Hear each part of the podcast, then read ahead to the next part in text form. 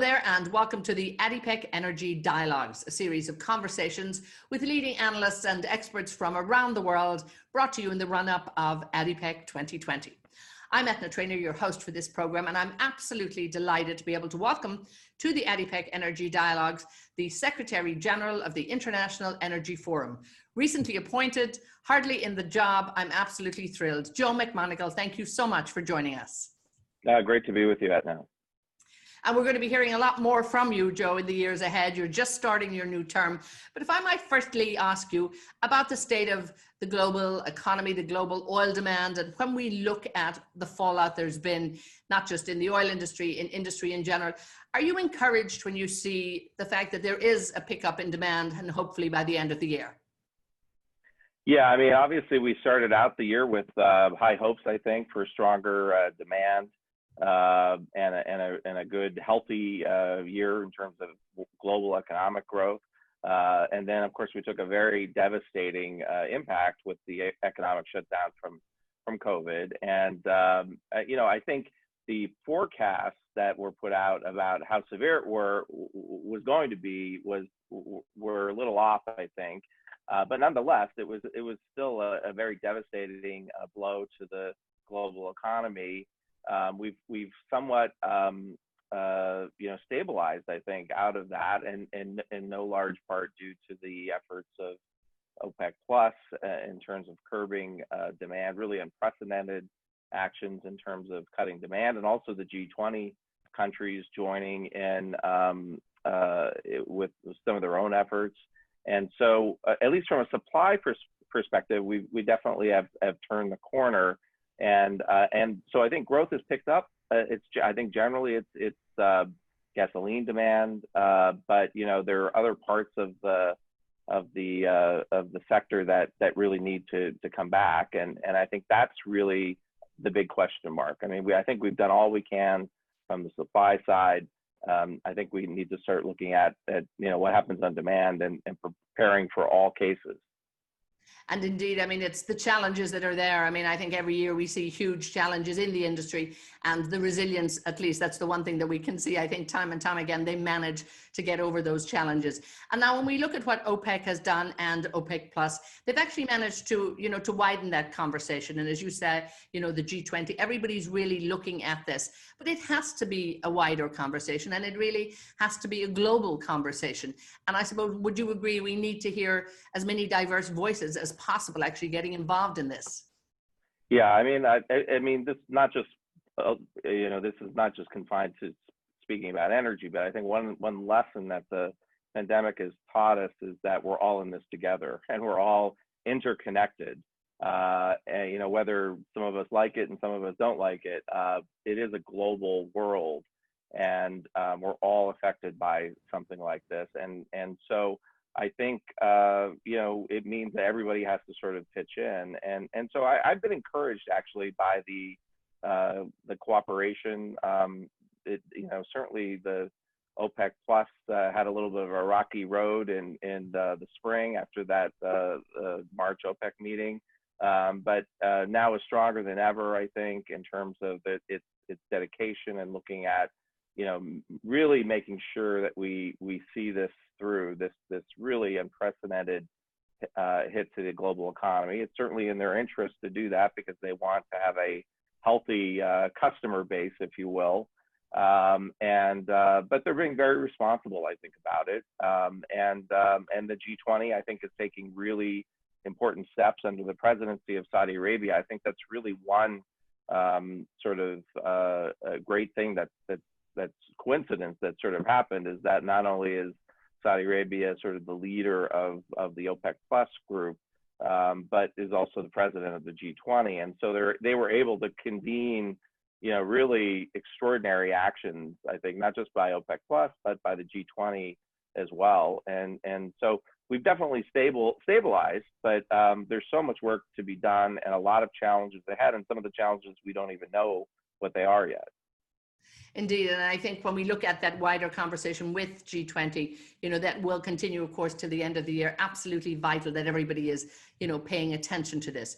Now, of course, making predictions in the oil and gas sector, it's it's not an exact science. You will know this from, you know, your time as an analyst and you will know this you know from from your great career in this industry but the transparency in the industry is absolutely vitally important and i would imagine or would you agree that it has actually been getting better? But is the industry using i suppose the best tools the best technical tools digital tools? And are these tools actually helping to make the industry more transparent and helping producers and consumers perhaps make better use of that data as well? Well, I think we're we're getting much better at this, and um, I think a, a, lot of the challenges lie in getting other countries to be more transparent and uh, uh, providing data so that others can can react uh, to it and make appropriate uh, uh, decisions. And um, this is one area where JODI can really play a big role. The Joint uh, Oil Data Initiative, which is housed at at the IEF and um, you know we have big plans for for JODI uh, to really uh, expand and and you know JODI does it, it, basically houses all of the data from all of the producing and consuming consuming countries. Um, I've been very encouraged at some of the working group discussions as part of the G20, pointing to the JODI initiative as a way to um, better enhance uh, transparency uh, in the oil and gas sector and, and, and other sectors potentially as well. There's a gas initiative also that's part of JODI as well. And um, so, so uh, I think there's going to be a big role for JODI to play here. It's certainly a tool for all of these countries um, and the world to use. And um, we'll be making changes ourselves uh, to make it more effective, I think, from a transparency standpoint. And indeed, that's a tool. And to our viewers, it's as simple as it sounds J O D I. Yeah, and really bringing all those organizations, the joint organizations together. And of course, the other wonderful, great thing about it is you've made that available and free online, whereby people can actually use it and make great use of it. So, I mean, a great, a great initiative by the International Energy Forum. But talk to me, many of our viewers, of course, are familiar with the International Energy Forum. It's been around a while. But bring us back perhaps a little bit just to remind a few people why was it put in place in the beginning? Yeah, this so this was I think really an idea that started with uh, the Kingdom of Saudi Arabia. Uh, you know, remember after the oil embargo and and all the the troubles uh, that that came out of that. Um, you know, there were two organizations. Uh, you know, there was OPEC, and then um, the OECD formed the the IEA, International Energy Agency, which I was a um, U.S. representative to, and also the vice chairman of the governing board for a couple years. And uh, those groups kind of worked separately and didn't really talk to each other. Um, maybe bilaterally, uh, some of the countries spoke, but the, the really, I think uh, Saudi Arabia felt like there it was important for there to be an organization where both producers and consumers could engage in some dialogue. And instead of talking among themselves or talking at each other, they could talk with each other. And so that was sort of the genesis of it. Today, of course, the IEF is the largest international energy organization of energy ministers. It's, it's much more than OPEC and IEA, many more members than, than IEA or OPEC combined. Um, you know, members all over the world, um, 70 members uh, right now. There are as many as 90 at one point, which we hope to get back to that number uh, during my secretariat. And already having encouraging discussions with with some of those countries. Uh, so so yeah, it's it's uh, really I, I, view it as sort of the uh, a very unique platform for a true uh, you know global dialogue on any issue, not just combined oil and gas, um, but um, renewables, clean energy, climate change, uh, energy transition. Um, uh, you know, so much dialogue that can happen, and the IEF should be leading the way. Absolutely, and that's what I was just going to, to lead on to. We segue perfectly in there. And when we look at, you know, the, the great energy transition whereby we're, we're very much in the midst of it, you know, what is the that vital role that you see the IEF going to play going forward?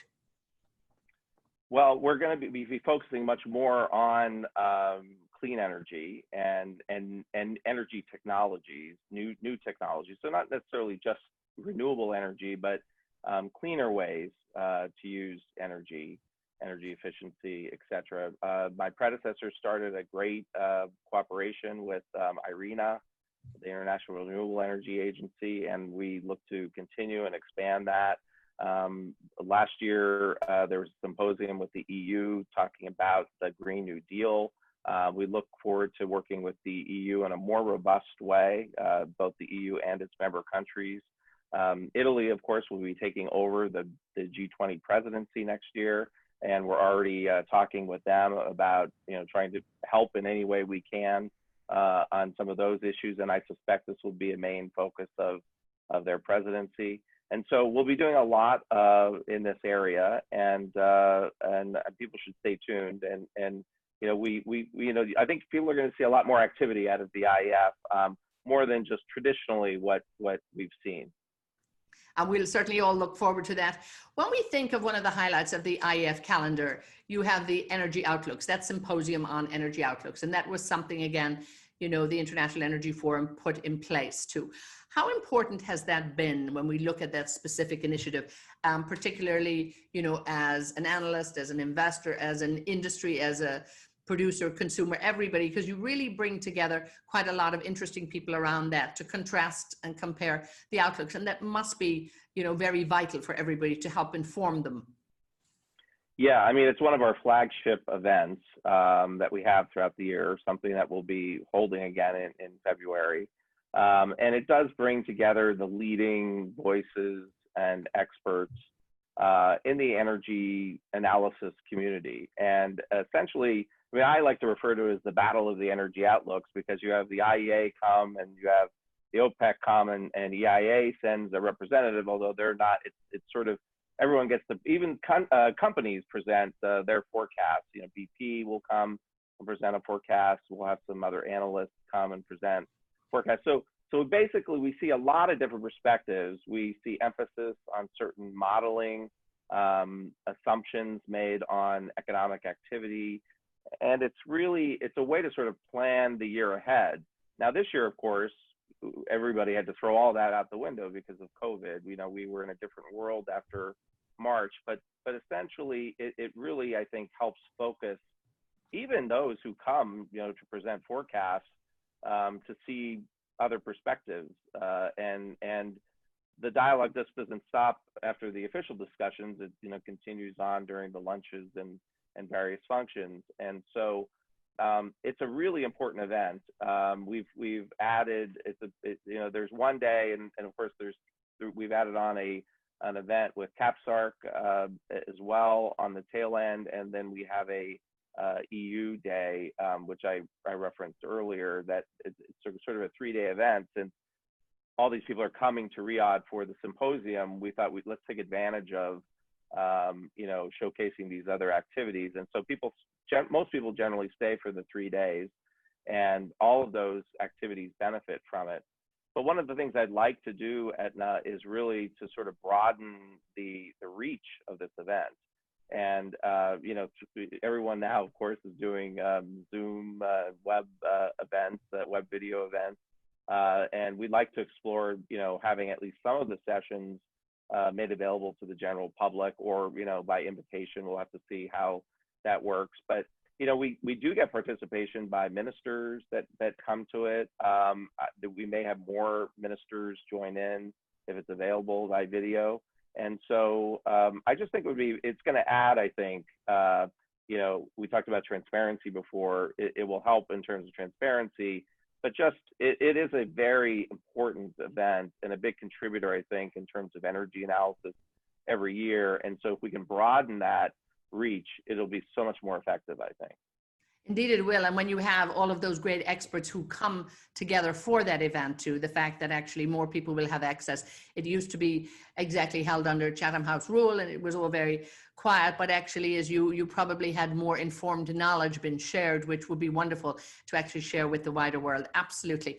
But looking at you know the hydrocarbon mix, when we look at the bigger global energy mix, now hydrocarbons you know, in anybody's outlook, definitely part and parcel of staying in place and that demand being there for time to come.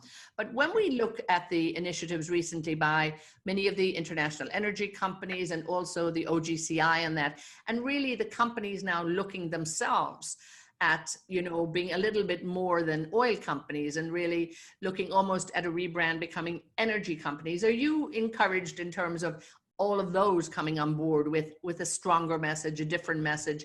And really at the very heart of it it is providing energy to the world not just oil and gas. Yeah i am. I mean i i, I think that industry really has kind of pushed everybody else to get more active on on these issues and take them more seriously not the reverse. Uh, and so you know while some countries are not on board with uh, different aspects of, of uh, you know, uh, cleaner energy or addressing climate change. Um, their industries are. And um, I mean, we saw BP announce uh, this past week, um, you know, pretty extraordinary uh, new transition for the company itself, uh, which I find fascinating and quite interesting, and, and, look forward to learning more about it. And um, but I do, I, I think, you know, uh, 10 years ago when I was working in the department, well, more than 10 years ago now, but when I was working in the Department of Energy in the early 2000s, some companies were already talking about trying to get away from being oil and gas companies and being energy companies. They want to sell whatever energy people are buying. and, and that's how they looked at it. And obviously the world is moving on um, and definitely moving towards a more cleaner approach to to energy and addressing uh, climate change and greenhouse uh, gas emissions and and that's a good thing and I think the fact that these companies are um, you know leaning in um, is really important.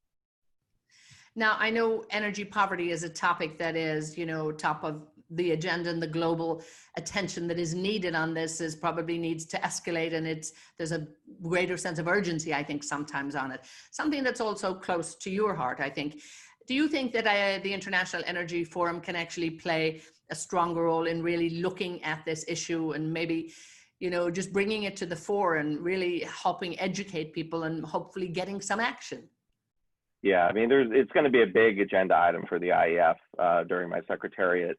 It's such an important issue. Um, it gets overlooked in, because there's so many energy issues on a daily basis. You know, if you're a trader, the, the business press follows, you know, the ups and downs of oil and gas, investments in, in clean energy, um, climate issues are, are, at the forefront, but it, it, it really is such an important um, uh, issue and one that really there needs to be more focus on and more action taken on it.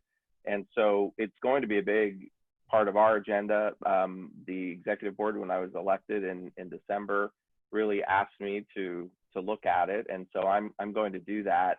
And you know, I think people think about energy poverty, they think about Africa, but it's really not just confined to Africa. It's, it's parts of Latin America where this is also a challenging issue, and in Asia. And so it's a global challenge. Next week, I'm going to be meeting with the World Bank uh, officials uh, to discuss how we could work together on it. And um, you may be hearing more about some initiatives coming out of that uh, as well. But will be there'll be a lot more activity from the IEF on this, um, in ter- and, and, also in terms of personal involvement uh, by myself. But but look for a lot of activities uh, in this in this regard and I think that's very encouraging. And you know, the the UN and the Sustainability Development Goals, all of that pulling together. And again, the more international organizations that are taking action on this, it actually, I think, puts that peer group pressure on everybody as well to actually pay attention and ultimately to take action, which is what I think the world really needs to see. Here we are, 2020, and we talk about the eradication of energy poverty by 2030 in many countries. We really I think need to, to get working on this pretty fast. Mm-hmm. Now, talk to me a bit more about, you know, communication. You say it's a very, very vital uh, part of what you're going to do. And obviously in your previous role with uh, the US State Department, in your previous role as an analyst, when you've been on sort of the other side in many ways, you, you know the importance of communication. How are you going to shift this for the International Energy Forum and make sure that uh, we're going to be hearing a lot more from you, as you say we will? Yeah, so my agenda, uh, at least internally, and these are sort of behind the scenes uh, changes that we're making in terms of modernizing the IEF as a as an organization, in terms of structure and and staffing uh, and organizational uh, uh, structure. Um, uh, you know, but we'll be modernizing, um, you know, that. We'll be modernizing the agenda as we talked about with with you know with energy poverty and and some other issues and including um, you know energy transitions, um, but also you know modernizing in terms of communications. And so you know we'll soon we'll have a new website that will be our sort of uh, shingle that will hold out to uh, the the world to communicate online what we're doing. We'll be doing certainly a lot more on social media. Um, we'll have a communications division, which which we haven't had up until this point, and so um, that will help us get our, our word across. But you're going to see a lot more um, activities, not just communicating with member countries, which is really important also. Um, you know, I think one of the problems um, that we've had at the IEF, maybe not a problem, but a challenge, is that it, you know if, if you're on the executive board, you're you're involved in a lot of different activities. You're invited to a lot of different things. But if you're a member country, you're not, you know, you're and you you're not invited to the ministerial meet. You know, you you go to the ministerial meeting, which is once every two years, and maybe one other event. But you're really not that involved in the IEF, and so we want to try to engage more member countries and provide more opportunities for them to be involved. And so I see that as all being part of this outreach and communication uh, effort. And and so it, will be a big push uh, uh, by us in this regard. I'm I'm reviewing some uh, options now in terms of, of team and and uh, activities. And um, and my background, of course, is uh, you know, as you mentioned, at the, in the U.S. government, at the U.S. Department of Energy, and and as a, I was a communications professional before I became a lawyer. So, um, you know, I, I, probably could speak, uh, communicate more effectively before I became a lawyer, but uh, but uh, I know I sort of know what needs to be done, and and um, I it's it's something a role that I and, a, and an effort that I value and put a lot of emphasis on. So we'll be doing a lot more of that at the IEF, as, as you point out. So we got to watch out for uh, Joe on TikTok maybe next, but. Uh, oh yes, I don't know. We'll see but again even as you say too when we look at the tools available you know at your disposal at every organization's disposal now which weren't there before. And it's really you can bring more people into the conversation throughout the year. And it's not about having to wait for the meetings which are vitally important. But i suppose that continual engagement and particularly i think as we broaden the energy dialogue i mean that must be it's so powerful to have these tools. And it sounds like you're getting ready to use them yeah, of course, and and you know it goes both ways. We you, you get great feedback. I think also when you're when you're communicating more, you hear back more. And uh, already, just some simple things that I've done, you know, in terms of creating a, a, a Secretary General uh, Twitter account, and um, we've we've communicated, you know, internally with um, members uh, uh and uh, and others, um, setting up, you know, meetings with international organizations uh, there's a lot of things that we're already doing that's kind of behind the scenes, but already we're getting some really valuable uh, feedback and, and, and advice. No, no, that's great to hear. Now, of course, um, you know, the US, one of the biggest oil producers in the world, and they need to be vitally involved in this conversation. And, you know, you, the first American in this position, an international energy organization, you know, the first time that there has been a secretary general from the US. Uh, will this hopefully, with your great contacts in the US Energy Department, hopefully, maybe we might see a little bit uh, more dialogue going on? I'd love to, to think that might be possible. What do you think you can do? Well, I hope so. Uh, I I am the first American of any of these international energy organizations. You know, some of that is by design because of agreements that our State Department and country has made historically with with these other international groups. Um, but uh, you know, there is, I guess, there is uh, uh, the head of the uh, Nuclear Energy Agency, Bill Magwood, is an American, a former colleague of mine at the Department of Energy and a good friend. Um, but of the broader energy agencies, there is there was no American until until I assumed this position in July at the IEF, um, and so I, I, take it, you know, seriously uh, in that regard. Um, I've had a lot of support already from from the Department of Energy and, and the administration and the State Department. Um, they supported my candidacy, obviously. Um, and uh, I've talked to them about, uh, you know, getting more involved. I think they will just because I'm an American. But, um, you know, my role, um, uh, you know, just being an energy analyst, I think has really helped me to meet um, not just uh, uh, you know American, but other uh, you know leaders from ministries around the world. So I already knew a lot of these folks, um, and certainly know uh, a lot of, of folks who might be in a future you know administration here as well. Um, from the other side, I'm very friendly with with folks uh, you know uh, in both parties in the U.S. So um, so I, I think it, will be good to have an American perspective, I think, of the IF, but I, I do consider myself, uh, you know, a citizen of the world also and uh, travel a lot for my professional work. And so, uh, so hopefully it'll be a good add to the, uh, to the mix here. Indeed, we're looking forward to it. And one other thing, we were, of course, looking forward to this year, but uh, due to the global pandemic, we've had to, you've had to, to postpone it, and that was to be the ministerial meeting for 2020. Um, you know, that's unfortunate that that has to be postponed, but like all big events, it's not going to happen. But you have decided it's going to happen next year. What can you tell us maybe at this early stage about uh, what are you planning?